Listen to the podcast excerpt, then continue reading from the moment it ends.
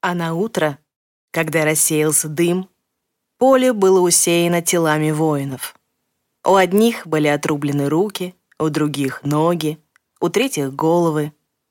Люди увидели это, собрали свои пожитки, ушли и никогда больше в те места не возвращались. Зловещим голосом дочитала бабушка и с громким бумом захлопнула книгу. Арис от этого звука аж подпрыгнула. Плечи тревожно дернулись, сердце сжалось и полетело куда-то к горлу. Но бабушка ничего не заметила. Она слушала в восторге хлопавшей в ладошки Евы. Еве нравились истории из бабушкиной страшной книжки, и чем жутче, тем больше. Айрис пыталась было возражать, но ее застыдили. Да ладно, мол, это просто истории. Вот Ева же не боится, а ты старше и умнее, не будь такой букой. Шесть лет никому не хочется прослыть букой, да еще и трусихой. Да еще и старшей трусихой при храброй младшей сестре. Айрис лазала по деревьям, прыгала через канавы, гоняла мяч наравне с мальчишками. И, в отличие от Евы, не боялась собак и грозы. Она вообще ничего не боялась, кроме страшных историй и темноты, в которой после них оставалась. Но Ева иначе не засыпала. А когда Ева не засыпала, она оглушительно плакала, и этот аргумент перевешивал все другие. «Все, мои хорошие, вам пора спать. Доброй ночи». Бабушка целует девочек, выслушивает ответные пожелания и гасит в комнате свет. Выключатель высоко на стене у двери. Айрис, чтобы до него дотянуться, нужно вставать на цыпочки, а прошлым летом приходилось еще карабкаться на табуретку. Выскользнуть из-под одеяла, щелкнуть клавишей и долой темноту. Кажется, совсем просто. Только Ева не спит при свете, даже при ночнике. Чтобы спать, ей нужна полная темнота. А когда Ева не спит, она начинает плакать и трогать выключатель Айрис запретили еще в прошлом году. Она умоляла родителей оставить на ночь хотя бы маленькую лампочку, хотя бы пока не уснет, но ты же уже большая, не выдумывай. И темная комната за закрытой дверью, и шорохи за открытым в теплую ночь окном не дают уснуть до утра. В городе проще, в городе меньше звуков, а летом в дачном доме спать почти невозможно, Айрис чудится, что в окно сейчас кто-то запрыгнет. Волк-оборотень, разбойник, злобный колдун из сказки. В старом прабабкином зеркале ей мнится рука. Тянется, чтобы утащить в свое зазеркалье. И черная рама, со слегка облупившейся по углам краской, точно как в сказке про то, как брат и сестра отрубили когтистую лапу, вылезавшую по ночам из зеркала. А на утро увидели, что без руки ходит приехавший погостить дядя. Это, кстати, была любимая Евина сказка. И сколько раз они послушали ее только за одно это лето, сложно даже представить. Айрис казалось, что разбуди ее кто-нибудь посреди ночи, она пересказала бы эту историю слово в слово. Только вот для того, чтобы быть разбуженной, нужно сначала уснуть. А это у Айрис получалось далеко не всегда. Ведь стоит закрыть глаза, как за окном обязательно что-нибудь зашуршит. За дверью почудятся шаги, хотя бабушка, кроме которой сейчас никого, уже ушла спать к себе на второй этаж.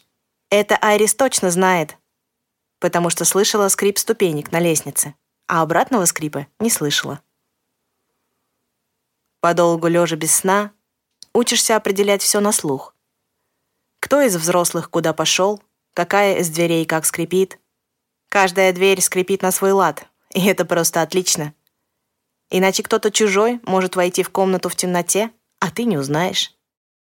Выучиваешь, где в доме прогибаются и скрипят полы, какой нужен ветер, чтобы яблони за окном шуршало ветками по стеклу. И если нужного ветра нет, а за окном шуршит, ни в коем случае не шевелись, замри.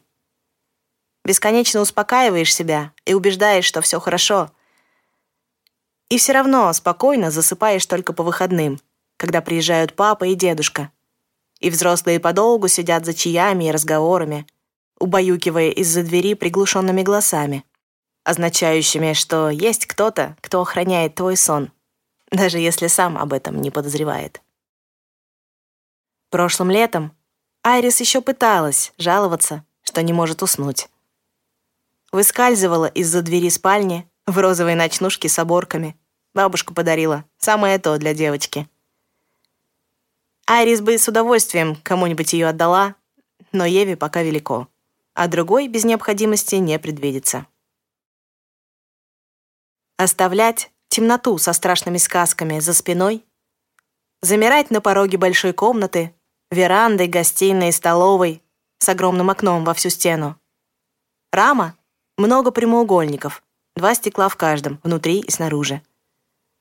В дальних снизу, наружных, не хватает кое-где уголков, а в самом среднем справа паук сплел большущую паутину. И Ева его боится, а Айрис, наоборот, всегда сидит к пауку поближе. Интересно же, что он там делает. Выскальзывать к свету, как мотылек. Волосы всклокочены от подушки, пол холодный, мерзнут босые ноги. Взрослые гонят обратно спать, и даже дверь оставить приоткрытой не разрешают. У них тут важные разговоры, детям подслушивать не полагается. «Я же не подслушиваю», — беспомощно шепчет Айрис, и темнота опять перед ней, и дверь, закрываясь, отрезает ее от света. И даже если накрыться одеялом так, чтобы из-под него торчал только нос и свернуться клубком, все равно очень страшно закрыть глаза, потому что, как только закроешь, перестаешь быть уверен, что в темноте к тебе никто не крадется. За седьмое лето Айрис так хорошо научилась различать ночную жизнь дома на слух, что успевала заснуть прежде, чем какой-нибудь незнакомый звук заставит ее в ужасе разомкнуть веки. Взрослые вздохнули с облегчением. Изрослось. «Слушай, я тут подумала, а давай вылезем ночью из дома и пойдем гулять по округе. Эльза в задумчивости жует корешок травинки. И гребешок смешно прыгает туда-сюда перед ее лицом. Айрис по опыту знает, что от этой задумчивости, и уж тем более от травинки в зубах, не приходится ждать ничего хорошего. Они означают, что Эльзе ужасно скучно.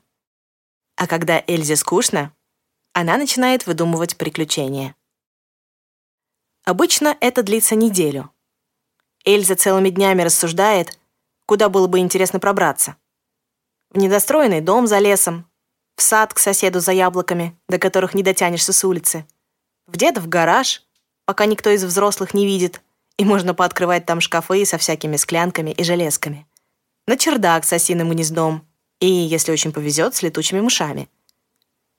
На каждый случай составляется собственный план, чем коварней, тем лучше. В сад к соседу, например, нужно лезть в масках, чтобы не узнали, если вдруг проснуться на шум. И потом, каждый следующий раз, можно выбирать из уже придуманных приключений, пока они не кончатся или не покажутся недостаточно интересными. Тогда Эльза еще неделю будет ходить с загадочным видом и изобретать новые. Однако на этот раз размышления завершились, едва начавшись. Айрис молчит, надеясь, что творческая мысль подруги уйдет дальше, свернув от опасной темы. Но Эльза никуда сворачивать не собирается. «Нет, серьезно», — повторяет она, и глаза ее сияют тем, что Айрис про себя зовет адским пламенем. «Мы еще никогда не гуляли ночью, давай!» Родители Эльзы купили дачу на соседней улице три года назад. И в первое лето девочки присматривались друг к другу. Столкнулись случайно, потом долго молча ходили мимо. Эльза по свежепридуманным важным делам, Айрис по дороге в магазин с каким-нибудь маминым поручением или на поляну к мальчишкам. А к концу лета сидели бок о бок на берегу лесного пруда под не очень внимательным взглядом отца Эльзы, в основном занятого рыбалкой. К началу второго, и тем более третьего общего лета, в их багаже была уже огромная куча долгих телефонных разговоров, разрешенных только после сделанных домашних заданий, и полная боевая готовность к любым приключениям. Ну, почти любым. От мысли о ночных прогулках по спине у Айрис побежали мурашки. «Думаешь, у нас получится вылезти так, чтобы никто не увидел? Меня, если поймают, до конца лета из дома не выпустят. Или даже в город отправят, а еще только июль». «Не отправят», — уверенно заявляет Эльза, «потому что не поймают. У тебя же комната на первом этаже?» Айрис кивает. «На первом». Когда прабабушка перестала ездить на дачу, ее крохотную комнатку со странными блестяще-синими обоями великодушно отдали десятилетней Айрис.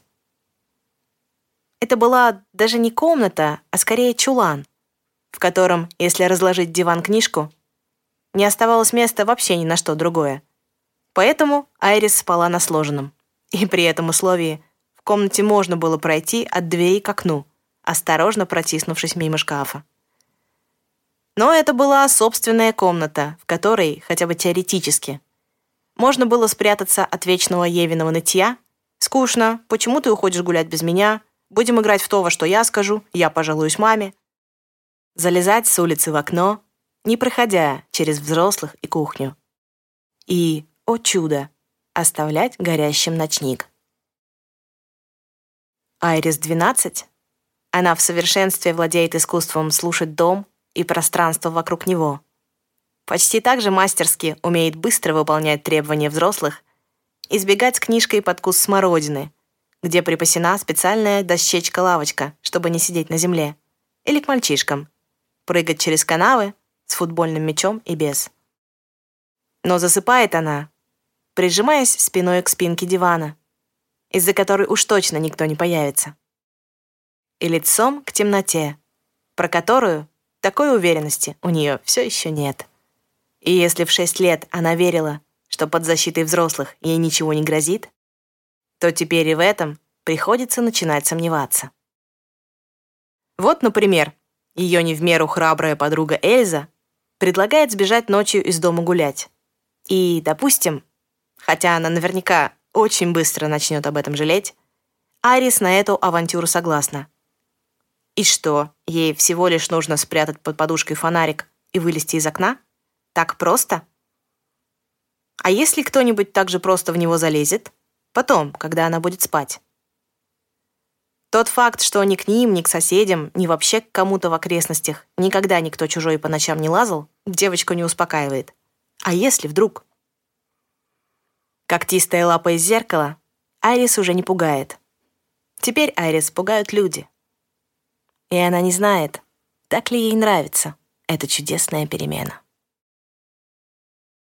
Еще Айрис не нравится высота окна, которая с перепугу кажется больше, чем днем. Сможет ли она быстро и, главное, тихо залезть обратно — вопрос. Но больше всего на свете ей сейчас хочется именно это и сделать. Забраться домой, спрятаться от ночных шорохов, шелестов, внезапного множества звуков которые снаружи ощущаются совсем по-другому. А за собственным бешено колотящимся сердцем их труднее разбирать. Ясно, что что-то есть, но не ясно, что именно. И это пугает еще сильнее. И зачем только она согласилась? Но где-то там, в темноте, ее уже наверняка ждет Эльза, сумасшедшая и бесстрашная. И Айрис очень хочет быть хотя бы в половину такой же. Ну ладно, хотя бы на четверть. Поэтому она нехотя отрывает лопатки от стены, к которой они буквально приросли от испуга, и шагает в июльскую тьму. Вот если бы у меня был пес, думает Айрис, чтобы хоть как-то отвлечь себя от леденящего ужаса. С ним было бы не страшно гулять даже ночью. Он был бы большой, лохматый и белый, чтобы не потерять из виду в темноте. И звали бы его. И его бы звали в сказках ясно сказано, что, чтобы дать существу жизнь, ему нужно придумать подходящее имя. Так обязательно делают все волшебники, колдуны и ведьмы. Значит, если решишь придумать собаку, которая охраняла бы тебя от ночных кошмаров, людей и чудовищ из темноты, ей тоже обязательно нужно имя. Такое, которое не забудешь, даже очень чего-нибудь испугавшись. Айрис хочет быть храброй и не оборачиваться на каждом шагу, опасаясь, что за ней идут или вот-вот выскочат из темноты прямо на свет ее маленького фонарика. Айрис 12. Она ужасно устала бояться и ужасно хочет быть бесстрашной и безумной, как Эльза.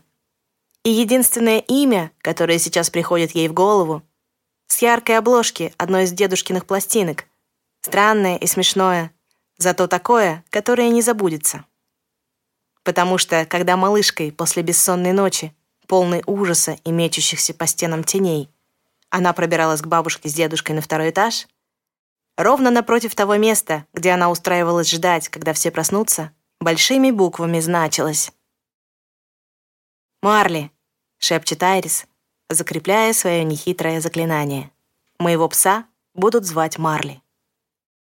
И когда под ладонью у нее появляется собачий загривок, теплый, лохматый и белый, как все айсберги мира во всех книжках про айсберги, девочке становится настолько спокойно, что, наткнувшись через 10 шагов на Эльзу, уставшую ждать в условленном месте и устроившую на дороге засаду, она даже умудряется не закричать. Занятия классической музыкой начались и закончились для Айрис еще в шестом классе. Начались потому, что мама хотела, чтобы ее дочери играли на фортепиано. Это красиво и благородно. А еще развивает осанку, усидчивость и хороший вкус. Ева задержалась на занятиях по музыке на 4 года. Ради нее домой даже купили инструмент, Впрочем, в конце концов, все равно превратившийся в подставку для книг и фикусов. Айрис же музыка совсем не давалась. Учительница, которая вела в школе уроки музыки для всех и дополнительные занятия для страждущих, хвалила девочку как могла. Пыталась уговаривать, договариваться, ругаться, пугать, рассказывать, как здорово будет получаться потом, если сейчас как следует постараться. Но все без толку. Айрис не понимала, как еще по-другому нужно нажимать на клавиши, на которые она и так уже нажимает. Как выучивать бесконечные одинаковые гаммы, если она не помнит ни звука без раскрытых перед глазами нот? Что значит легкая рука? И почему у нее тяжелая? И главное, если она сюда вообще не хотела, то почему ей нельзя наконец уйти? Фортепиано не ее инструмент — наконец признала очевидное мадам Гертруда, задумчиво глядя на то, как Айрис за спиной у мамы бочком-бочком отступает к двери. Но чувство ритма и слух у девочки очень хорошие. Попробуйте походить на танцы. С танцев Айрис сбежала еще быстрее, потому что танцы тоже были в мамином академическом стиле, бальные. После этого на нее наконец махнули рукой и отпустили в свободное плавание. Мол, если тебе нравятся какие-то другие кружки, хоть какие-нибудь, можешь в них записаться. Кружки Айрис не нравились. Ей нравились библиотечные книжки, ежевечерние разговоры по телефону с Эльзой, жившей на другом конце города и ходившей в другую школу, и репетиции школьной рок-группы. В рок-группу брали только мальчиков и только из старших классов, а репетировали они строго после всех уроков потому что на скромные школьные средства звукоизолировать музыкальный класс как следует не получилось, и учителя очень жаловались на шум. Ну так выбери какой-нибудь кружок, который идет в те же дни, по которым они репетируют, и поближе к музыкальному классу, советует Эльза, и даже через телефонную трубку легко угадать, что она пожимает плечами. Тебе же все равно все эти кружки не нравятся одинаково. В ее словах была логика. И на следующий день Айрис в десятый раз поплелась к стенду с расписанием внеклассных занятий.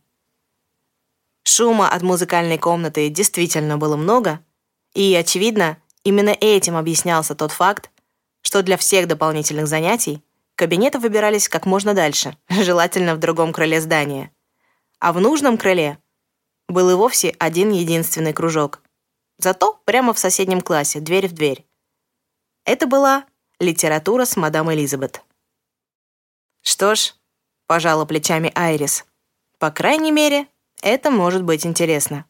И мама ее выбором определенно будет довольна. Как мадам Элизабет это делала, было совершенно неясно. Но на ее уроках шума из музыкальной комнаты было не слышно. То есть физически он, конечно же, был. Айрис даже ловила себя на том, что иногда легонько подстукивает пальцами по столешнице ритм, совсем незаметно, едва касаясь.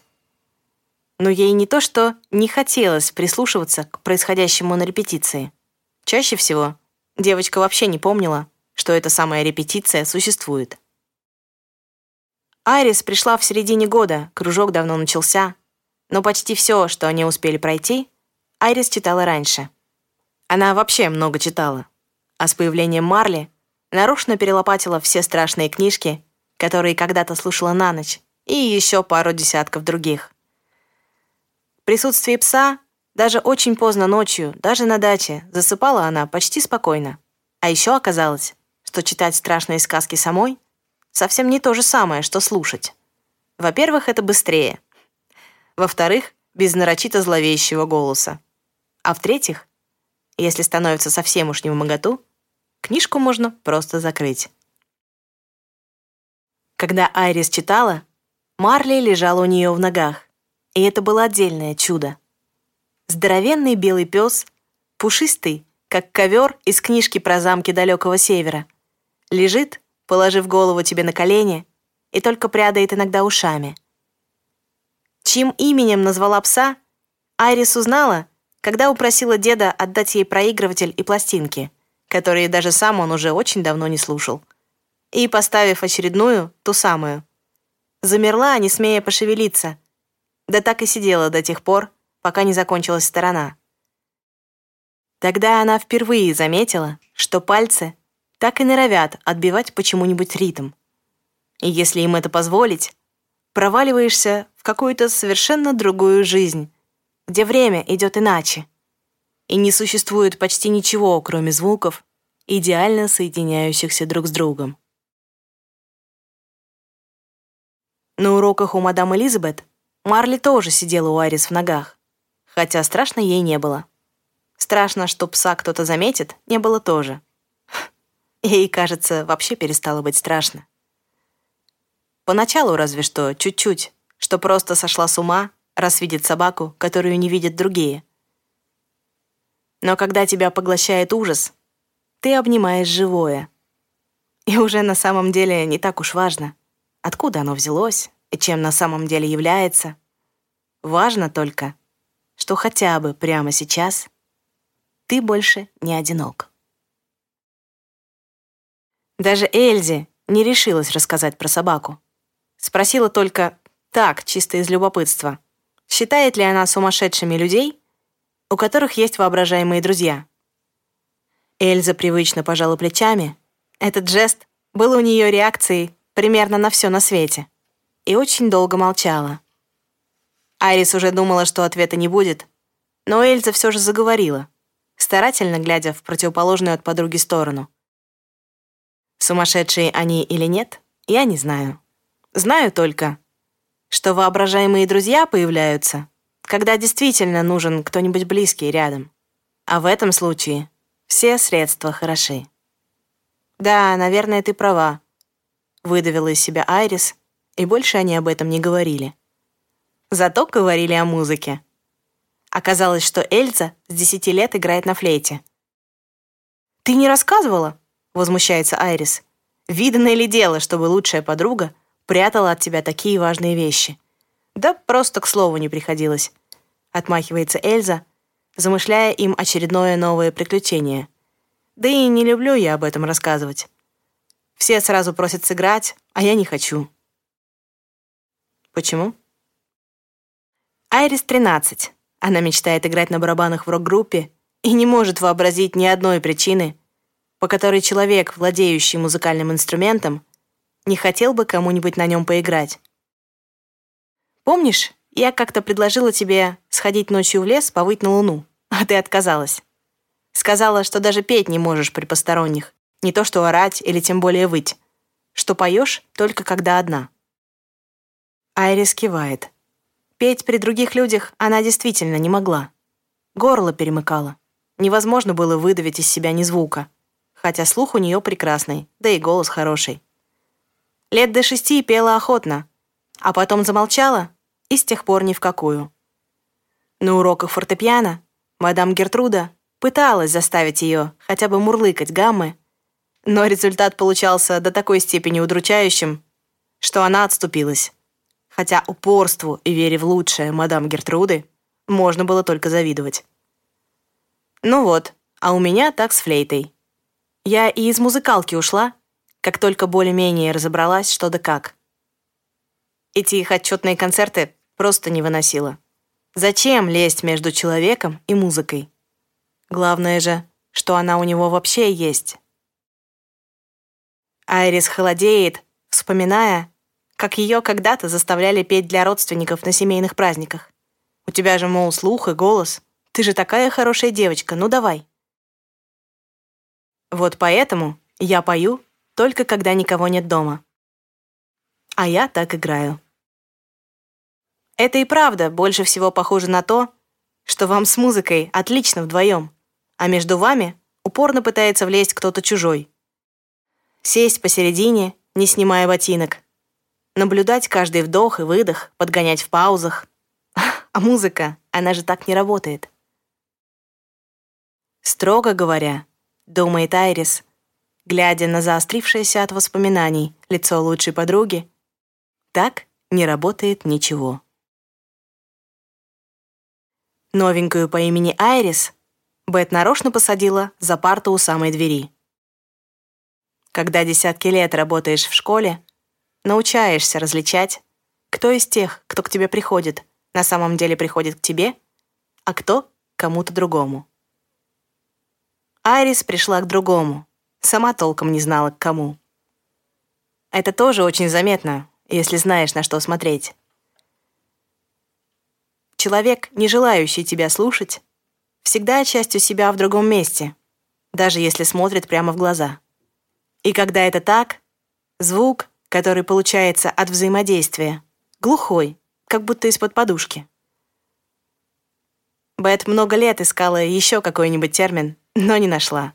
Лучше всего для того, как она чувствовала людей, подходил именно звук. Разные высоты и эмоции ноты. И Бет никогда не учила нотную грамоту и не сумела бы прочитать с листа даже самую элементарную пьесу. Но ей это было не нужно. Она все равно не смогла бы записать нотами то, что слышала. Даже вообразить эту музыку в привычной для человеческого уха форме — нет, вряд ли. Однако это определенно была именно музыка. И слушая ее день за днем, Бет собирала собственную причудливую коллекцию пластинок, несуществующую и несомненную, как полеты во сне. «Ну, как тебе здесь понравилось?» — спрашивает она у Айрис после первого занятия в кружке. Новеньких Бет никогда не трогает, не заставляет рассказывать о себе. Даже если знает о ребенке лишь то, что раз в пару дней он пробегает мимо нее по школьному коридору, бросая на ходу торопливое «здрасте». На литературу ходит к мадам Софии. Молчаливая девочка. Хотя где-то в основании горла у нее сидит звук, который очень хочет на волю. А пальцы так и норовят начать отстукивать по столешнице ритм, подхватив его следом за барабанами из музыкального кабинета. Бет — единственная, кто не съехал от неугомонных мальчишек в другое крыло. И этому было элементарное объяснение. Они просто ей нравились.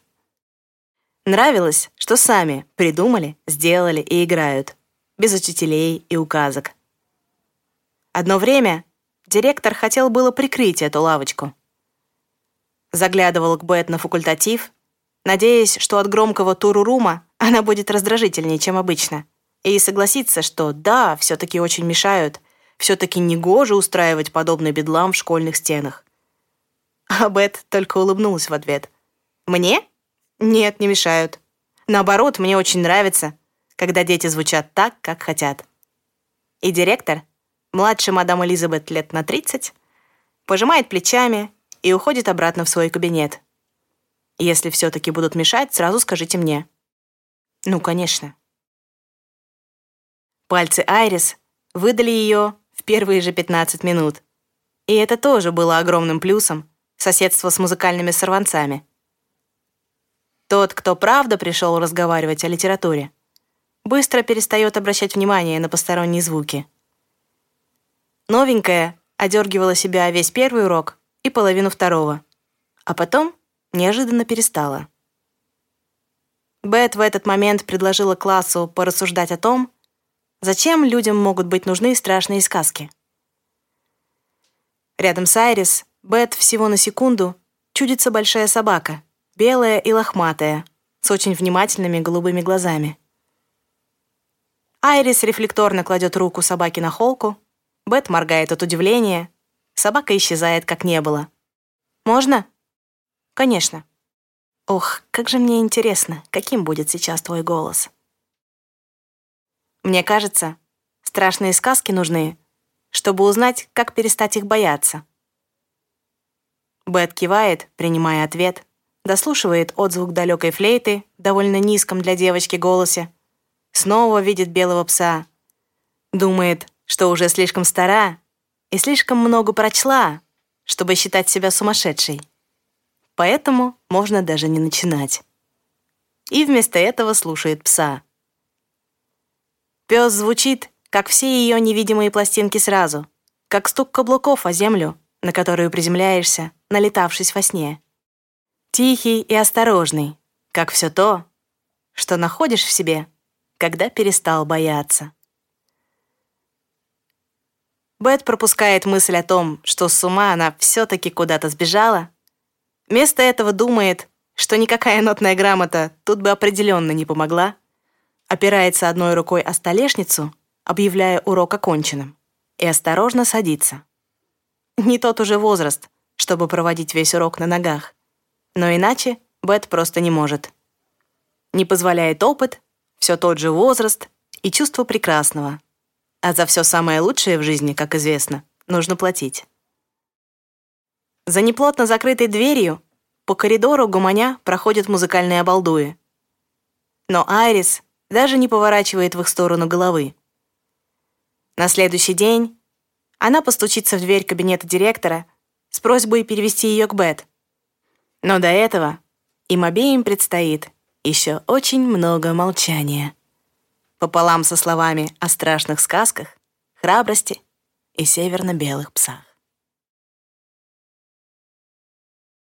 Барабанная школа нашла Айрис сама собой через два с половиной года. Самым банальным из всех возможных банальных способов.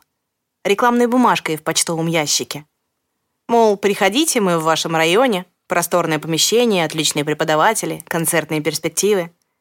Обыкновенный буклет — Пестрый, много слов, телефонный номер и адрес. Айрис подрабатывала, раздавая точно такие же, только про аптеку и доставку цветов. Марли, которому давно уже не было нужды охранять ее неотступно, мелькнул на границе видимости, обозначая свое присутствие, мол, не бойся, я тут, и исчез, оставив ее решать. Знал про хвост, что решать тут нечего. Айрис сложила листочек в четверо и сунула в карман куртки. Барабанщики жили в старинном заводском здании красного кирпича. Совсем недалеко от дома Айрис. 20 минут пешком. Ходила туда иногда гулять, особенно в ясные осенние дни, когда еще теплое солнце делает золотыми даже зеленые листья. И в сочетании с этим богатством завод кажется волшебным замком из сказки. Даже ворота есть. Слухи про него ходили самые разные, в том числе и о том, что там внутри целый город с кафешками, магазинами, студиями всех возможных мастей, от фотографов и музыкантов до шоколадье, и что, огромный секрет, там даже люди живут. Насчет жильцов Айрис не верила, но все остальное, кажется, было правдой. Чтобы найти барабанщиков, Пришлось пройти половину здания, заблудившись три раза и спрашивая дорогу у тех самых шоколадье. У них там и правда цех. Жужжат какие-то станки, все ходят в халатах и шапочках, как в больнице. Образцов целая огромная коробка, и ума помрачительно пахнет. Добрые дядечки даже угостили Айрис, когда она, заблудившись в третий раз, вернулась к ним со смущенным «Вы сказали до конца и налево, я вроде пошла налево, но там коридор кончается и тупик». Там, мол, есть еще одно налево, немножко не доходя до самого-самого последнего налево. Идите на звук, их отовсюду слышно. А их и правда слышно отовсюду, за каждым углом. И пойти различи, за каким именно. Когда Айрис обнаружила, наконец, незаметную дверь с такой же незаметной крошечной надписью, она совсем не была уверена, что сможет найти дорогу обратно. Вот заблужусь и стану тут домовым. Хоть таблички везде нарисую. И стрелочки, как до чего идти. Зато в руках у нее красовалась коробочка от главного шоколадного мастера с приветом-барабанщиком. А в рюкзаке лежал маленький кулек лично ей. На забрать домой а то эти ненасытные обалдуи все сами сожрут и даже попробовать не оставят. Сто раз представляла себе, как это будет, как ее будут учить, серьезно, строго, музыка все-таки. Никогда бы не угадала, что может быть так. «О, конфеты!» — говорит мальчишка, с виду не сильно старше самой Айрис, тощий, необъятной футболке с кельтскими узорами и Одином, внимательно смотрящим на собеседника единственным голубым глазом. «В смысле привет? Ты же на пробный урок? Отлично, кидай вещи, сейчас будет весело». На конфеты из разных углов сбежалось еще трое парней.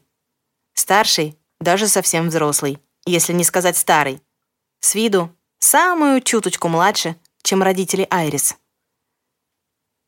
Конфеты буквально исчезли, вместо них появились довольные улыбки, а Айрис сразу приняли за свою. Раз уж, мол, ты так понравилась нашим шоколадье, будем тебя к ним засылать за сладостями. А это, между прочим, Фред. Кивок в сторону самого младшего, который встречал Айрис в дверях. Он будет тебя учить. А точно больше конфет не передавали. Номер телефона Вальгалы знаешь? Хитро щурится Фред, вручая Айрис первые в ее жизни настоящие палочки. «Девять один-один?» понимающе улыбается девочка. У них по школе тоже ходит этот пароль. Мол, если не дурак и читаешь книжки, то или догадаешься, или уже какой-нибудь другой недурак рассказал. Понял шутку? Свой. С тобой можно иметь дело. Вот, например, играть вместе музыку. А играть вместе они начали уже через месяц. Айрис училась молниеносно. Ребята на студии все играли не только на барабанах, а на чем-нибудь еще, кто на чем. Фред, например, был басистом. Том, самый старший, хозяин студии, закончил музыкальное училище по классу скрипки, а теперь маниакально осваивал саксофон. Джим и Джерри, совершенно не похожие друг на друга близнецы, составляли идеальный дуэт гитары и фортепиано. А все они вместе как раз недавно собрали группу и так устали от барабанов, что с радостью взяли к себе барабанщицей талантливую малявку. Оказывается, как раз перед ее приходом чуть не перессорились напрочь из-за того, кому достанется установка. А тут такой случай. Новенькие часто приходят, да и постоянных учеников у нас много. Пробуем время от времени кого-нибудь звать поиграть вместе, но все заняты, а редко кто находит время больше, чем на пару раз. Да и с нами не то чтобы очень легко ужиться. «Да ладно, вы же классные!» возражает Айрис с уже привычного места за установкой. И Фред, ее бессменный наставник, на показ возводит глаза к потолку. Это тебе пока так кажется. Впечатления, знаешь ли, могут сильно меняться со временем. Айрис, по примеру Эльзы, пожимает плечами. Хм, ну-ну, не дождетесь. Все лето Айрис разрывалась между Эльзой, группой и подработкой. С подработкой было проще всего, потому что понятно. Три раза в неделю, половина дня, раздача листовок. Раздала быстрее, свободно. Можно бежать в замок к мальчишкам, потому что кто-нибудь всегда там. Не занятия, так репетиции, не репетиции, так кто-нибудь практикуется. Тихо и безлюдно не бывает вообще. Можно было бы даже все лето просидеть в городе, и поклянчить у Джерри уроки гитары. Но Эльза заперлась на даче, говоря, что ей некогда заниматься глупостями и нужно готовиться к поступлению. Впереди выпускной класс, а она решила поступать в медицинский. Туда знаешь, какие экзамены сложные. Тем более, мне нужно быть лучшей. Потому что цель — хирургия, а это нагрузка, ответственность, время. Айрис не успела заметить, когда же Эльзина храбрость так круто изменила направление. Выходки и приключения закончились сразу после решения стать хирургом. И теперь Эльза не поднимала головы от учебников, а тихоня Айрис барабанила в группе, напрочь очаровав всех местных жителей. Шоколатье время от времени просили ее принести или отнести что-нибудь на пост охраны или на другой этаж, а в награду звали на чай и даже давали дегустировать новые конфеты. Мол, как тебе? Сделать партию таких или неинтересные? Кофевары с цокольного этажа тоже очень быстро привыкли к девочке, таскающей от них кофе оптом, на третий — шоколадником и барабанщиком. «Скоро вернусь, сегодня народу много, сварите пока еще три порции с молоком». Айрис все больше кажется, что замку не хватало домового. Или просто девочки, влюбленные в его коридоры. И теперь, когда эта самая девочка появилась, все зовут ее «наша малявка» и дают возможность соединять разные уголки замка, как будто сшивая между собой квадратики лоскутного одеяла. Айрис с радостью просидела бы все лето в городе, бросив даже с детства обожаемый лес, он поймет, но на даче сидит над книгами Эльза. И бросить ее одну равносильно предательству, хотя времени на болтовню у подруги чем дальше, тем меньше. Учеба, учеба и еще раз учеба. А ты уже решила, куда поступать? То есть как это нет? Нужно срочно определяться, иначе все проворонишь. Будешь потом локти кусать. Аис хочет сказать, что не будет, но молчит, потому что мама толдычит ей то же самое. И тоже не очень рада, что все свободное время дочь торчит в каком-то притоне, вместо того, чтобы думать о будущем. Объяснить им, что впервые в жизни по-настоящему счастлива? Айрис сделала пару робких попыток, но наткнулась на высоченную стену и замолчала, решив, что, если что, какую-нибудь временную работу она точно найдет а музыка для нее сейчас важнее всего на свете. Когда твоему другу не до тебя, а тебе не до него, может быть, нужно просто чуть-чуть подождать? Айрис смутно догадывалась, что именно так и кончаются дружбы, хотя сравнивать ей было не с чем. Близких друзей, кроме Эльзы, у нее не было никогда. Но Эльза заперлась в учебе, из разговора на посторонние темы рычит так, что даже стекла трясутся. Что уж говорить о поджилках. А мальчишки, вот они, рады ей каждый день, сколько бы она у них ни сидела. Выбор вроде бы очевиден. И Айрис с тоской закрывает за собой дверь, за которой в свете настольной лампы молчит Эльза. Садится на электричку и больше в это лето на дачу не приезжает. последний день августа они остались на студии вдвоем с Томом. Мальчишки куда-то поразбежались, Айрис пришла поупражняться сама, а Том сидел за единственным в помещении столом, на котором не валялось ни нот, ни музыкальных инструментов, ни их деталей, потому что стол был условно администраторским и являлся священным островком порядка в море музыкального хаоса, и разбирал накопившиеся бумаги. Расписание, аренда, счета. Потому, как охотно он сделал перерыв на разговоры под чай, было ясно, что сидит он уже давно и восторга от бюрократии испытывает не больше, чем все остальные, просто деваться некуда.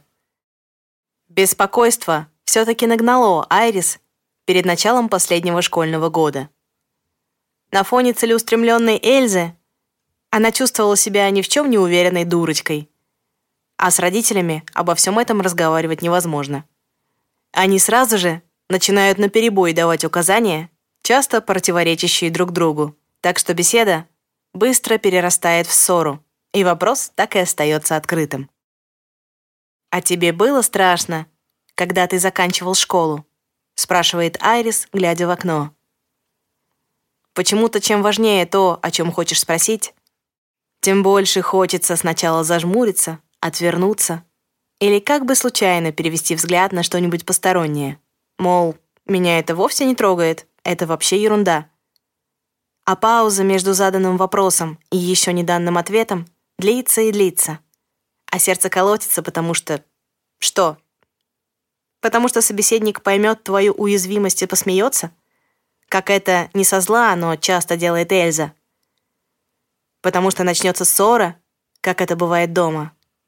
Потому что понимаешь о себе и мире вокруг настолько мало, что ужасно боишься опять где-нибудь ошибиться. Марли бодает свою подопечную в бок.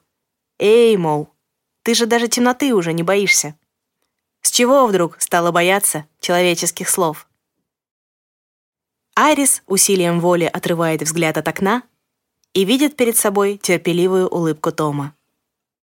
«А я уж думал, что ты так и будешь делать вид, что тебя тут нет. Ну или меня. Это как посмотреть». Айрис смущается, том протестующе машет рукой, мол, не надо. Он часто так. Угадывает мысли, щадит. Разрешает не высказывать вслух то, что страшнее всего произнести — Работает телепатом на полставки при своей малышне. Говорит про него Джои из шоколадников. То ли хозяин, то ли управляющий, то ли просто добрая фея в мужском обличии. Айрис никогда не вникала, как у них там все устроено. Но именно Джои встречал посетителей, изобретал новые вкусы и посылал музыкантам гостинцы. Они с Томом дружат той странной дружбой, при которой двое ценят друг в друге больше всего именно то, что другие считают за придурь и слабость. Вечно подначивают друг друга, но никогда не дают в обиду другим. Со мной, мол, можешь быть кем угодно. Я все равно за тебя. Сейчас и всегда. Я рассказывал тебе, что Джим и Джерри — мои младшие братья. Нет, и они тоже. Мне даже в голову не приходило, вы же так так хорошо ладим, да? Ну вот, выдала себя с головой. Угу. Марли лежит, положив голову девочки на колени. Широкий подоконник, на котором они устроились, вместил бы еще человек 10-12. И это один из огромных плюсов замка. Тут везде так. Хоть спи на нем и ворочайся. Все равно до края достаточно места, чтобы не сверзиться. Том садится напротив Айрис, ставит горячую кружку у стекла, и стекло мгновенно запотевает. На улице по-осеннему зябко, даром что еще вроде как лето. Айрис кажется, что Том видит пса. Просто, как всегда, не подает вида, что что-то не так. Позволяет ей быть как есть, и от этого у девочки почему-то саднит в горле. На самом деле, ладим мы, конечно, нехорошо. Сама знаешь, чего только не случается между роднёй. Особенно если все очень хотят всем добра, забыв предварительно сверить терминологию. Айрис хмыкает. И смех, и грех, но, конечно, правда. Ей хоть и кажется в самые темные времена, что родители ее ненавидят, в глубине души она понимает, что это у них такой специфический способ любить. Только вот... Только вот почему-то это «хотят добра» ужасно часто ощущается как полное одиночество. Говорить об этом вслух она не привыкла. Она и вообще не привыкла рассказывать о себе. Как-то некому было. Родителей больше интересовало будущее, чем настоящее, а Эльза... В Эльзе так много Эльзы, что, кажется, ни для кого другого там просто нет места. Айрис любит подругу изо всех сил, но, если подумать пугающе, честно, окажется, что все самое важное ей приходится держать при себе. Не получается разделить так, чтобы не почувствовать себя в результате глупой пугливой девочкой, а чувствовать себя ею Айрис вполне достаточно изнутри. Снаружи уже перебор. Плавали, знаем. Том встает, идет за чайником, подливает в чашку Айрис горячей воды. Девочка сама не заметила, как под невеселые мысли выпила половину налитого туда почти кипятка. Наверняка обожгла небо. Через час-другой начнет противно соднить. Мы с мелкими, знаешь, как ругаемся иногда? Задумчиво тянет Том и рисует на стекле, там, где оно запотело от чашки, смешную сердитую рожицу. Сюда, конечно, стараемся не приносить, но иногда все равно заметно. Фред, когда только пришел, по углам от нас прятался, если мы после ссоры. Ему, бедняге, не повезло. Мы тогда как раз выясняли, кто в доме хозяин. Ругались почти каждый день, чуть ли не до кулаков. А потом ничего, справились. И кто получился хозяин? Том смеется. А все. У нас тогда, лет пять назад это было. Родители развелись и разошлись по своим новым пассиям, в буквальном смысле. Мать уехала жить к будущему новому мужу, отец вообще в другой город смотался. Правда, там у него не сложилось, вернулся потом. А мы остались втроем. Мне тогда 28 было, мелким 17. Все большие уже, решили, что это нам скорее везет, чем нет. Сразу, конечно, развели дома музыку, как будто нам мало ее было здесь. Айрис смотрит на спокойное лицо Тома, смотрит, как легко он смеется, вспоминая, очевидно, довольно трудное время. Интересно, а она когда-нибудь сможет так? Мы тогда только-только открыли школу. Вернее, я открыл и торчал тут безвылазно. А мелкие прибегали после занятий в училище, из музыки в музыку. Очень были довольны. Честно помогали мне, чем только могли, и, конечно, без родительского надзора решили, что не настолько уж я и старший, и не настолько уж вправе их хоть как-нибудь контролировать. Вот же они такие молодцы, и стипендию получают, и тут помогают. А я, дурак, хорохорился, мол, я тут главный, все будет, как я скажу. Ну, сама понимаешь. У них и между собой как-то сложно было. Девочку, что ли, не поделили. Так и не смог допытаться, что там на самом деле произошло. В общем, повоевали изрядно. Мы все втроем. «Но теперь же все хорошо, да?» Жалобно уточняет Айрис, в ужасе представляя, что вечная война может достигнуть ее еще и здесь, как будто мало ей всего остального. «Да», — отвечает Том, прочитав по лицу. «Теперь мы, если и вздорим слегка, то на равных. А это куда как легче и быстрее решается. Не пугайся». Сидит еще с минуту молча, то ли вспоминает, то ли просто формулирует. Болтает ногами, щурится, как будто сились рассмотреть что-то там, у себя внутри. Я это все к чему? Мне совсем не было страшно, когда я заканчивал школу. К тому моменту уже поступил в училище и точно знал, что меня ждет. В этом нам с мелкими повезло всем троим. А вот когда я открывал эту студию, вот тогда, да, было трудно, страшно, да еще и мятежные близнецы на руках. А я ведь тогда был уже вроде как совсем взрослый. А взрослые вроде как не боятся, заканчивает про себя Айрис. По крайней мере, раньше она думала именно так. Знаешь, мир такой большой, и в нем так много всего. И даже если у тебя сто раз выверены все планы, даже если точно знаешь, чего хочешь и как это получить, все равно всегда что-нибудь идет по-другому. Все равно случается какая-нибудь катастрофа. Сколько ни планируй, от этого не сбежишь. Зато потом будешь сидеть, вот как я сейчас, с нежностью вспоминать и думать, что, может быть, именно эта катастрофа сделала тебя тобой больше всего другого. Знаешь же, что Джои зовет меня телепатом. А теперь угадай, когда именно я им стал. «Что ты любишь?» — вкратчиво уточняет Бет. Айрис теряется. Смешное слово, но ведь и правда. Думаешь, что знаешь о себе хоть что-нибудь? Понимаешь, где ты и кто ты такой? А потом вдруг вывернет на тебя из ниоткуда. Бродячий пес, резкий окрик, поливальная машина, оранжевая в черную крапинку, поджука.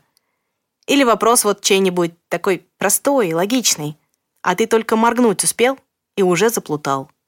Смотришь под ноги, смотришь вокруг. Все вроде то же самое. Но значит что-то совсем другое. Заново теперь разбираться, кто ты в этом другом. И хорошо, если отделаешься промокшими ботинками или крюком по другой стороне улицы. Пооглядываешься испуганно, не бежит ли за тобой недобро смотрящий вслед пес, и только. Айрис сидит за первой партой, примыкающий стык в стык к столу Бет, и по рукам у нее разбегаются ледяные мурашки, как будто дождь застал на улице без зонта. А действительно, что? В самые первые мучительные секунды кажется «ничего». Кажется, ты никто, пустой лист. Ну, подумаешь, выпускной класс. Идеальные оценки по языкам и литературе. Ладно, а дальше-то что? Пальцы, сами собой, начинают отстукивать по столешнице ритм. Так, чтобы из шума машин за окном и стука дождевых капель по жестяному карнизу получалась простенькая мелодия.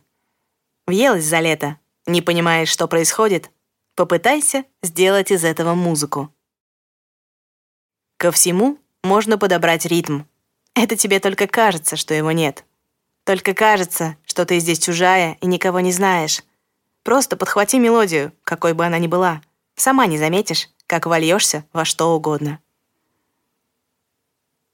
Айрис барабанит по парте. Получается что-то шаманское, как заклинание на остановку дождя. Бет ждет, слушает и смотрит на Марли. Когда девочка погружается в свои мысли, его становится лучше видно. Хотя взгляд его, который тоже теперь очевиднее, Бет ловит на себе не без дрожи. Очень уж внимательный, как будто все до самого дна пес знает не только про свою девочку. Как будто это и правда самая длинная запись. Не только в личной коллекции Бет, а вообще везде. «Музыку», — отвечает Арис задумчиво подпирает подбородок левой ладонью, пальцами правой продолжает тихонько стучать, развивая мелодию. И когда никто ни на кого не сердит. Просто не сердит, и все. Марли смотрит на Бет, Бет смотрит на Айрис, Айрис смотрит в пространство перед собой. Дождь за окном затихает, мелодия снова меняется, кончики пальцев еле-еле касаются поверхности — это уже не совсем ударные, ближе к клавишам. Когда людям нравится быть с другими людьми. Щурится, смотрит пристальней, уточняет. Не парами, не застывшими в янтаре, а тоже как музыка. Улыбаешься тому, с кем каждое утро вместе едешь в автобусе — музыка. Машешь рукой знакомому из кофейни — музыка. Приходишь к друзьям, а они тебе рады. Ну, музыка же. «Музыка», — соглашается Бет. Смотрит на робкую девочку, мечтающую соединять людей. Думает, что будет нелегко, но она справится. А маме скажем, что поступаем, ну, к примеру, на иностранные языки. Если уж обязательно нужно куда-нибудь поступать. Кто его знает, как оно там сложится дальше. Вступительные экзамены Айрис завалила без сожалений. Можно было бы, конечно, поготовиться еще и попробовать пересдать в августе. Но родители махнули рукой, мол, да делай, что хочешь. Будешь потом милостыню просить. Вспомнишь, что мы пытались тебя уберечь. А у самой Айрис голова была забита совсем не лингвистикой. У них с ребятами была почти готова программа под сольный концерт. Час двадцать чистого звука. И о лучшем нельзя было даже мечтать. Но оно все же случилось. «Слушай», — как бы между делом говорит Том, «а ты же теперь все, свободная птица?» «Ага», — в полуухо слушает его малявка, сооружая маленькую пирамидку из только что притащенных от Джои конфет. «Может, побудешь администратором?» А то мне все эти бумажки и звонки обрыдли, не представляешь как. Да и преподаватель на подхват нам тоже бы не помешал. Ты уже так играешь, что, пожалуй, даже меня могла бы чему-нибудь новому научить. М? Дальнейшее бормотание про «сама понимаешь, много платить не могу, но сколько получится, все твое». И «эй, полегче, я еще жить хочу» почти не слышно, потому что новый администратор повисает на шее у старого, объятиями заглушая слова и необходимость объяснять дальше. Дома, чтобы не мозолить глаза, Айрис старалась появляться как можно реже, поэтому на студию убегала прямо с утра. Хотя объективно делать там по утрам было нечего. Хоть кто-нибудь из мальчишек появлялся обычно за полдень, чаще часам к четырем. Ученики подтягивались к вечеру. Дневные занятия бывали, но редко, раза три всего за неделю. Том раньше часто ночевал в студии, засиживаясь за бумагами допоздна. Благо, в углу комнаты отдыха ютился маленький диванчик, старенький, уютный и на пружинах. В такой, как сядешь, так, считай, уже и заснул. Зато в замке с утра самая жизнь. Он гудит, ракочет, как большая река по камням. Полнится шагами и голосами. Собирает, думает Айрис, накопившиеся за ночь интересные сны. И смотрит их, например, вон тот большой ворон — его голос встречает девочку по утрам, когда она, зайдя в студию, открывает окно проветрить. И если ворону нравится сон, что-нибудь из этого сна появляется рисунком или надписью на стене. Замок весь в этих странных заметках, совершенно газета.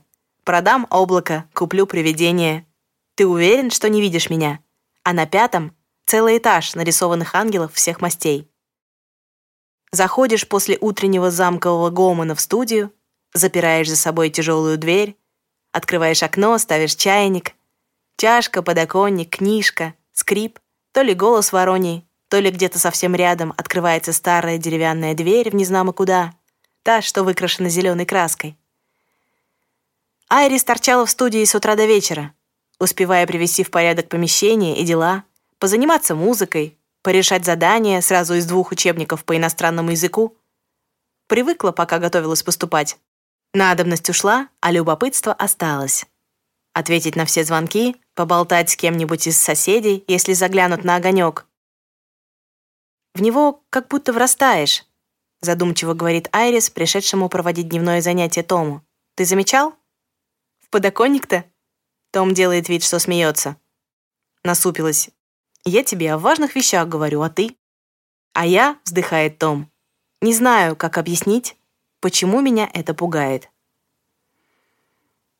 Айрис хмурится, чуть сутулит плечи, готовится слушать отповедь, хотя и не понимает, за что. Тому все время страшно ее обидеть, задеть хрустально-хрупкое доверие ребенка, чуткого и настолько жадного до принятия, как будто испытывал его буквально пару минут за всю жизнь. Никогда не расспрашивал, но по отдельным фразам мог себе представить, что, может быть, так на самом деле и было. Беспокойство его было не настолько сильным, чтобы рисковать этой новорожденной дружбой. И все-таки опыт жизни с близнецами гласил, не хочешь прослыть взрослым занудой? Делись своими тревогами сразу. А никогда они уже начнут выглядеть, как ошейник и поводок. Здесь аренда самая низкая во всем городе. Ну, сама видишь, все потрепанное, залатанное и перекрашенное раз 20 как минимум целиком и раз 200 фрагментами. Потому и народу вагон, жизнь кипит, можно встретить кого угодно и найти абсолютно любую вещь. Нужен стеллаж? В десятом корпусе есть мебельное производство. Визитки напечатать пора? Да легко, у нас на втором аж две типографии. Одежда? Пять начинающих модельеров. Кафе? По два в каждом корпусе. Про музыкальные студии и фотографов я вообще молчу. Я, когда сюда попал в первый раз, думал, жить останусь. Ты зря смеешься. Ну а зачем вообще выходить, если все и так есть? Один минус. Охрана, если замечает, что кто-то и ночью тут, колотит в двери и жалуется арендодателям. Вроде как нельзя. Хотя некоторые все равно умудряются. Айрис больше не хмурится, очень внимательно слушает, думает явно именно вот об этом. А ты пробовал? А ты как думаешь? Один раз неделю подряд тут ночевал, поначалу. Мы тогда с мелкими были еще на ножах. А потом помирились, и ты вернулся домой? Может сказать, что да, и ну его к черту. А потом я поймал себя на мысли, что мне вообще не хочется выходить. Угу, понимаю. Именно это меня и пугает. В студии тихо, до занятия еще полчаса. По коридору кто-то громко топает и смеется — одуряюще пахнет шоколадом и специями. Том спрашивал близнецов, уже когда все устаканилось, не возникало ли и у них, желание уйти сюда жить, как в горы, в монастырь или в рай. Парни синхронно помотали носами. Зачем, мол? Нас совершенно устраивает вся жизнь целиком. Смысл ограничивать ее стенами, пусть даже и такими красивыми. Ты не замечала, что он как будто затягивает? Кто, замок? Смешное слово, но точное. Замки нужны, чтобы в них прятаться. И кто нападал на него, Том со временем понял. Замок, ага. Не ожидал, что ее так сильно заденет. Айрис говорила без перерыва, кажется, полчаса. Схлипывала, утирала слезы запястьем, но, к счастью, не замолкала. Что в первые десять лет своей жизни не помнит рядом с собой никого. Да, конечно, были родители, но они были скорее вокруг, чем рядом. Да, тоже думала, что это одно и то же, но оказалось, что нет. Что потом появилась Эльза, и я не знала даже, насколько это на самом деле было похоже на счастье. До нее как будто и не было ничего. До того, как становишься не один, не знаешь, что может быть разница. Как Эльза ушла, и остались только мадам Элизабет, музыка и вот замок. Место, где рядом с тобой как будто бы есть кто-то важный, кто-то, кто любит тебя и ждет каждый день твоего прихода. Честно скажи, это у меня крыша поехала, да? Не сказала только про Марли, не решилась слишком личная, слишком самой не хочется даже думать, насколько реален или призрачен единственный друг. Пусть пока так. Для психологического портрета умалишенной вполне достаточно. Крыша у тебя определенно на месте. Осторожно отзывается Том. Ну или спятили мы с тобой оба. Это уже без разницы. Айрис тихонько всхлипывает, но слушает очень внимательно, и замок, кажется Тому, слушает вместе с ней. Мне, знаешь, было с кем сравнивать. Из нас четверых так заболел этим местом один только я. Ну, с близнецами все ясно. А Фреда я пораспрашивал, потом уже, когда сам перестал бредить тем, чтобы никогда отсюда не выходить. И у него тоже просто было к кому возвращаться домой. На чей голос идти отсюда, будто из лабиринта. А у меня? У меня не было никого. Так получилось, по-дурацки как-то. Я тогда даже не думал, что это важно. Думал, наоборот, я свободная птица. Мне все нипочем, мне везет. А потом, ну, тоже как-то, знаешь, нашло. Сидел ночью на подоконнике, вот на этом же, и думал... Хмыкает, тянет паузу, собирается промолчать, понимает Айрис. Вот уже почти решил, но вдруг... Раз, два, три, как монетку подбросил, поймал, передумал. Думал, Сколько жизни на самом деле есть в моей жизни. И сколько я хочу, чтобы было. И больше никогда не пытался сделать своей жизнью место вместо людей. Сейчас скажет он, думает Айрис. И как мне потом с этим жить, если я, кажется, никогда не сумею так же? Они слушают все втроем, два человека и заколдованный замок. Бездушная груда камней, способ уйти от проблем в придуманный мир. Как только Том про себя не называл его в те нелегкие дни, пытаясь то ли переложить ответственность, то ли просто как-то продержаться.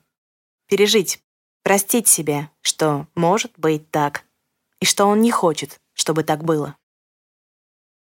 Замерев, они, все трое вместе, слушают, как история об одиночестве становится историей о любви, и даже Том в ней со стороны, как посторонний, слушает и думает, неужели у меня получилось? Кажется, да. Кажется, у меня все-таки получилось. И я решил, что буду любить его изо всех своих сил, говорит Том звенящим голосом. Такое бывает, когда очень страшно, очень важно и очень давно пора. Рисовать его начал. Просто малевал в блокноте, что под руку попадется. Окна эти в мелкий квадратик из оргстекла, 120 портретов Джои, примерно в два раза больше воронов, ни один, кстати, не получился, и километры красных кирпичных стен. Мне кажется, примерно столько и будет, если посчитать периметр всех корпусов вместе взятых. Не знала, что ты рисуешь. Такой идиотский ответ. Первое, что приходит в голову. Второе, такое же идиотское. О, покажи. Что, интересно, нужно говорить, когда тебе рассказывают о себе и о тебе самом, самое важное Тонкое, хрупкое, плевое дело сломать. Айрис смотрит в окно, на эти самые кирпичные стены, на ворона, текучего как вода. Действительно невозможно нарисовать, все время в движении. Смотрит и смотрит. Чувствует тепло марли у ног. Странно, он же не настоящий. Он не должен быть настоящим. Почему от него все равно тепло? Рядом со мной сейчас большой белый пес. Не успела даже подумать, но, может, и к лучшему. У сумасшедших логика работает точно так же, как у всех остальных. Просто не предполагает единственного, заранее придуманного кем-то другим ответа. И правда ли мы сумасшедшие, если всего лишь видим иначе? Такой же, как ворон, отзывается Том задумчиво. Вроде видишь, а вроде и нет. И нарисовать не получится. Разве что просто из головы, но это будет не то. Красивый. Как зовут? Марли. Как музыка? Точно, как музыка. Ничего больше не спрашивали, оба. Так и сидели на подоконнике. Даже не заметили, что ученик, который должен был давно уже прийти на занятие к Тому, не появился. Поняли уже к вечеру, когда начали подтягиваться все остальные. Айрис честно позвонила. Сказал, случайно попал на свидание, даже отзвониться не мог, боялся разрушить момент. «Надеюсь, все прошло хорошо», — смеется Айрис. «Вы даже не представляете», — отвечает мечтательный голос.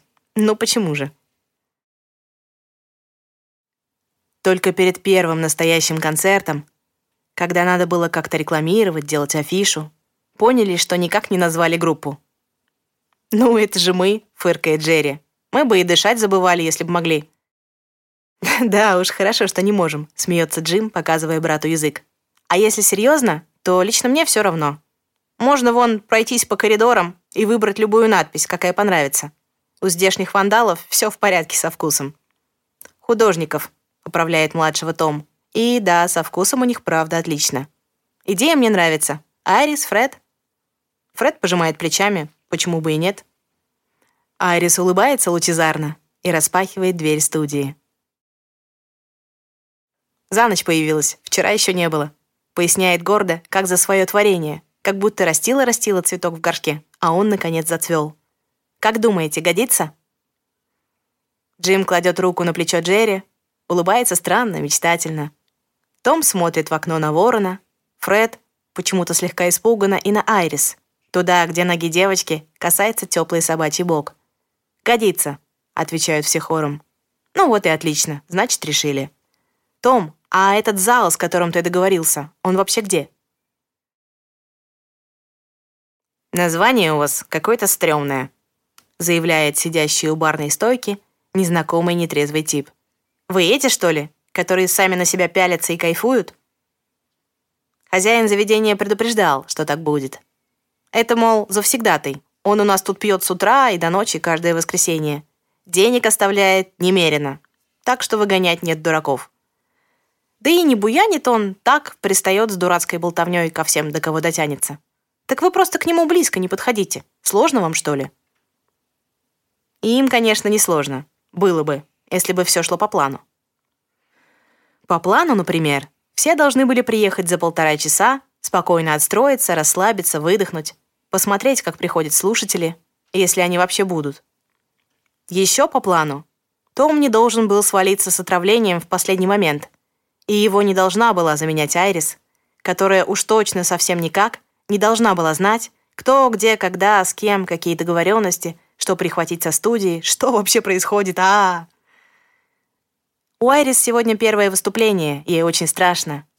И кажется, что чем больше понимаешь, тем будет спокойнее. Именно поэтому она и расспросила Тома заранее в мелких подробностях, как все устроено. Том слабым голосом позвонил утром, сказал, что постарается прийти в себя и доехать уже прямо к началу, но с подготовкой ребятам придется разбираться самим. Близнецы, которых некому было подгонять, опоздали. Фред поехал на студию за аппаратурой. В итоге полтора часа запаса превратились в 40 минут, из которых 20 Джим с Фредом ругались по любой мелочи. В итоге, к счастью, разобрались, но Айрис, успевшая пообщаться и с хозяином, другом каких-то Томовых приятелей, и с местным звукачом, и с барменом, с небольшой толпой гостей. Ого, люди пришли, кто-то хочет нас слушать, ого. Перенервничала настолько, что забыла обходить по дуге забияку у бара и плюхнулась прямо на соседний с ним стул. «Эй, ты глухая, что ли? Я вообще-то с тобой разговариваю». Петушится мужчина, пытается придвинуться ближе, едва не падает с шаткого барного табурета, остается где был. «Вы эти, да?» «Нарцисс это?» — флегматично отзывается Айрис. Ей уже даже не страшно, и уж тем более не обидно. Ну, еще одна мелкая неприятность, подумаешь. Нет, мы сумасшедшие просто. Не берите в голову, так бывает. За сценой на дальней стене, вернее, на задней стене большой ниши, которая за нехваткой места и играла роль сцены, висел плакат с названием группы. Том хотел, чтобы все было как у больших, специально заказал печать на ткани. Благо, такие мастера у них в замке тоже водились. Красивым шрифтом, крупно напечатано, цвета насыщенные, любо дорого посмотреть. Айрис после того их разговора решила, что рисование не ее, но идея хорошая. И стала вместо этого самого рисования коллекционировать надписи. Охотилась на них, облазила все коридоры и закоулки, насобирала целый блокнот и уже начала второй. И сейчас ей очень уютно было читать на плакате слова, которые как будто подарил им сам замок. Напутствие и привет. Мол, я в вас верю, вы справитесь. Всегда есть больше одного варианта взаимодействия, и из них можно выбирать. Айрис выбрала, что бояться бессмысленно. И запираться внутри тоже бессмысленно. А когда нет страха и есть открытая дверь, интересно, что будет? Я смотрю на себя из зеркала — гласила надпись на пыльной стене волшебного замка и на плакате на сцене музыкального клуба, в котором прямо сейчас сбывалась самая большая мечта маленькой робкой девочки. Уже не боящейся темноты, но все еще не решившей, сможет ли она перестать бояться людей. Тип у бара продолжают бормотать что-то про «понабежал идиотов» и играют, небось, полное «Г». Айрис еще раз смотрит на надпись мысленно признается замку в любви, поворачивается к Буяну и улыбается. «Давайте я вам расскажу. Понимаете, однажды утром наш друг Джерри брился перед зеркалом в ванной. Вон он, тарелку от барабана на стойку вешает, видите?» Тип кивает. Заметил, что его отражение уже с чистым лицом, побрилось быстрее, чем он, и помахал рукой. Проверить, сделает ли отражение то же самое. А ну возьми и язык покажи. Интересно, а он может моргать еще чаще? А? Что ты хотела? Подходит Джерри, подозрительно оглядывает странного типа, делает подруге большие глаза. Мол, решил проверить, может, тебе помощь нужна? Я тут рассказываю нашему другу, как мы придумали название группы. Ты же никогда не забудешь тот день, когда ожило твое отражение в зеркале, правда? Не смеяться, только не смеяться. Вдохновенный гон работает, когда у тебя уверенное лицо. Этому Айрис научила жизнь в дружной мужской компании, где не подшутить над ближним своим — великое упущение. Считая, день зря прошел. «Конечно», — подозрительно бодро улыбается Джерри, тут же включаясь в игру. «Я сейчас его позову. Его зовут Джим, и он почти такой же потрясающий, как я сам». Орет «Джим, иди сюда!» Нарочно гостю в самое ухо. Еще и по плечу хлопает ободряюще, вдохновенно вещая. «Вон идет, видите? Видите, да? Смотрите, какой классный!» Джим не доходит до бара совсем чуть-чуть, не успевает. Ему навстречу, оттолкнув в сторону, вылетает некто, вроде бы только что беседовавший с Арис Джерри. Некто неприятно бормочет что-то про дебилов и психов. Ребята, как только за ним закрывается входная дверь, хохочут так, как будто запустили салют. Ты теперь официально мой волшебный двойник из зеркала. Поздравляю. Джим возмущенно смотрит на брата. А почему не ты мой? Потому что кто первый встал, того и тапки, кофе и версия актуальной реальности, констатирует сияющий Джерри и убегает донастраиваться. Ну и что это было? Джим оглядывает поле битвы. На полу валяется барный табурет. Рядом, на обыкновенном человеческом стуле, такие стоят у столов, Сидит довольная Айрис. Вот тебе и тихая нежная девочка. Из-за стойки очень старается не смеяться вслух бармен. Ему для полноты картины только ведра попкорна не достает. Кажется, я придумала нам легенду. И отличную. Надеюсь, чувак сюда еще долго не явится. Все-таки комментирует парень за стойкой. Он же у вас очень ценный клиент, много денег приносит, нет? Ужасно ценный, да, но сил моих нет. Давно пора было его немножечко взбодрить. Айрис почти уже пугается по привычке. А, сейчас надо будет о чем-то с ним говорить, а я не умею. Но вдруг вспоминает намного более важное. Ой, а он же не заплатил, как же вы теперь? У нас на баре все под расчет. Заказал, сразу платишь. Так что не беспокойтесь, мы не в накладе. И, кстати, легенда правда классная. Я даже не хочу знать, что там на самом деле. Мне теперь очень интересно, что вы такое играете. Оказывается, бывает и так. Просто вопрос, просто ответ. Узнать что-нибудь, услышать интересное, рассказать свое. Айрис думала, что никогда не постигнет таинственное искусство болтовни ни о чем, а секрет оказался очень простым. Говори о том, что для тебя важно. Спрашивай, только если действительно интересно. А дальше оно как-то само. Болтать ни о чем все так же бессмысленно и неведомо, как и раньше. А вот искать, что может затронуть тебя в человеке, ужасно увлекательное занятие. Примерно как коллекционировать настенные надписи. Только ответственней и намного сложнее. И кажется, думает Айрис, убегая на сцену, начинать свой первый в жизни настоящий концерт. Все-таки можно попробовать. С началом они, конечно же, опоздали. Зато Том приехал более-менее живой, был страшно доволен, что дети справились без него, и перед первой песней так вдохновенно вещал, что весь бар замолчал и слушал. Это так удивительно — видеть, что кто-то хочет узнать, что у тебя на душе. Где-то увидел, пришел специально, принес свое сердце, и со сцены слышно все эти сердца. Песни в группе писали все вперемешку. Музыку к одной композиции, слова к другой, кто что может, кого когда осенит. Даже Айрис написала целый отдельный текст. Долго переделывала, переживала, что парням не понравится. Очень гордилась собой и очень боялась услышать, наконец, вне репетиции, как она будет звучать. Никогда ничего не писала раньше. Поняла сразу всех, сразу все, как все это работает. Пишешь ведь свою жизнь, всегда свою жизнь. Даже если сюжет от нее бесконечно далек, чувства за ними — твои настоящие, которые на самом деле случились. А уж как там ты их маскируешь, воспроизводишь ли близко или очень далеко от сценария, неважно. Они в любом случае остаются правдой. И вот играть эту правду для чужих незнакомых сердец до ужаса страшно. «Хорошо», — думает Айрис, — «что мне не петь, что некогда отвлекаться, что ты — основа, которую никто не видит, не обращает внимания. И можно быть в самом сердце всего, оставаясь своим собственным, открываясь настолько, насколько способен сейчас. На распашку она еще долго не решится, а так, так тоже можно быть музыкой.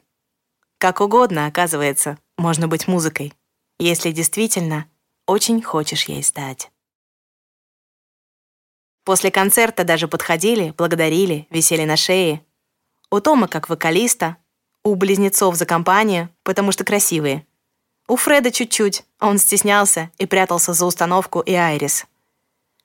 Айрис просто сидела за барабанами, слушала, как эхо музыки гуляет по залу, как вместе с ним поднялось что-то еще, невидимое и несомненное, родом из тех же краев, что и Марли — Пес весь концерт продремал на полу у нее за спиной. Может быть, поэтому так легко было просто быть настоящей, просто живой. Знать, что этого хватит. Знать, что в следующий раз помощь будет уже не нужна. А если вдруг даже одну ее не оставят. «Ты наша радость!» Том, раскрасневшийся, довольный, тянет за руку от установки, подхватывает, кружит, смеется. «Твоя песня была самая лучшая!» Ты хоть видела, как под нее рыдали? Видела, да?» Айрис не видела. Айрис стала музыкой. Айрис вдруг плачет сама. Из нее ушел градообразующий ритм. Осталась снова только она. Девочка сама по себе. Без волшебного пса и без музыки. И надо же, вот новость-то. Эта девочка умеет быть счастливой среди людей и плакать от этого счастья. Я тут недавно услышала, что одни ребята ищут хорошего барабанщика. Задумчиво произносит Бет. Тебе случайно не нужна еще одна группа? Айрис хохочет почти так же оглушительно, как лает вместе с ней Марли. Только второго, в отличие от первой, Бет не слышит. Видит иногда, краем глаза, когда Айрис приходит в гости. Белым облаком в дверном проеме. И только. Им обоим это больше не нужно. Они и так знают друг о друге достаточно. «Ученики, да?» — отсмеявшись, уточняет Айрис, заранее зная, что «а кто же еще?» Иногда кажется, что весь город только и состоит, что из бывших или нынешних учеников Бет. Впрочем, сложно сказать, насколько это на самом деле неправда. После выпуска Айрис стала ходить к Бет в гости. Не часто, но вполне достаточно, чтобы чувствовать, что появилось еще одно место, где ее всегда ждут. Приходи, мол, когда будет важно.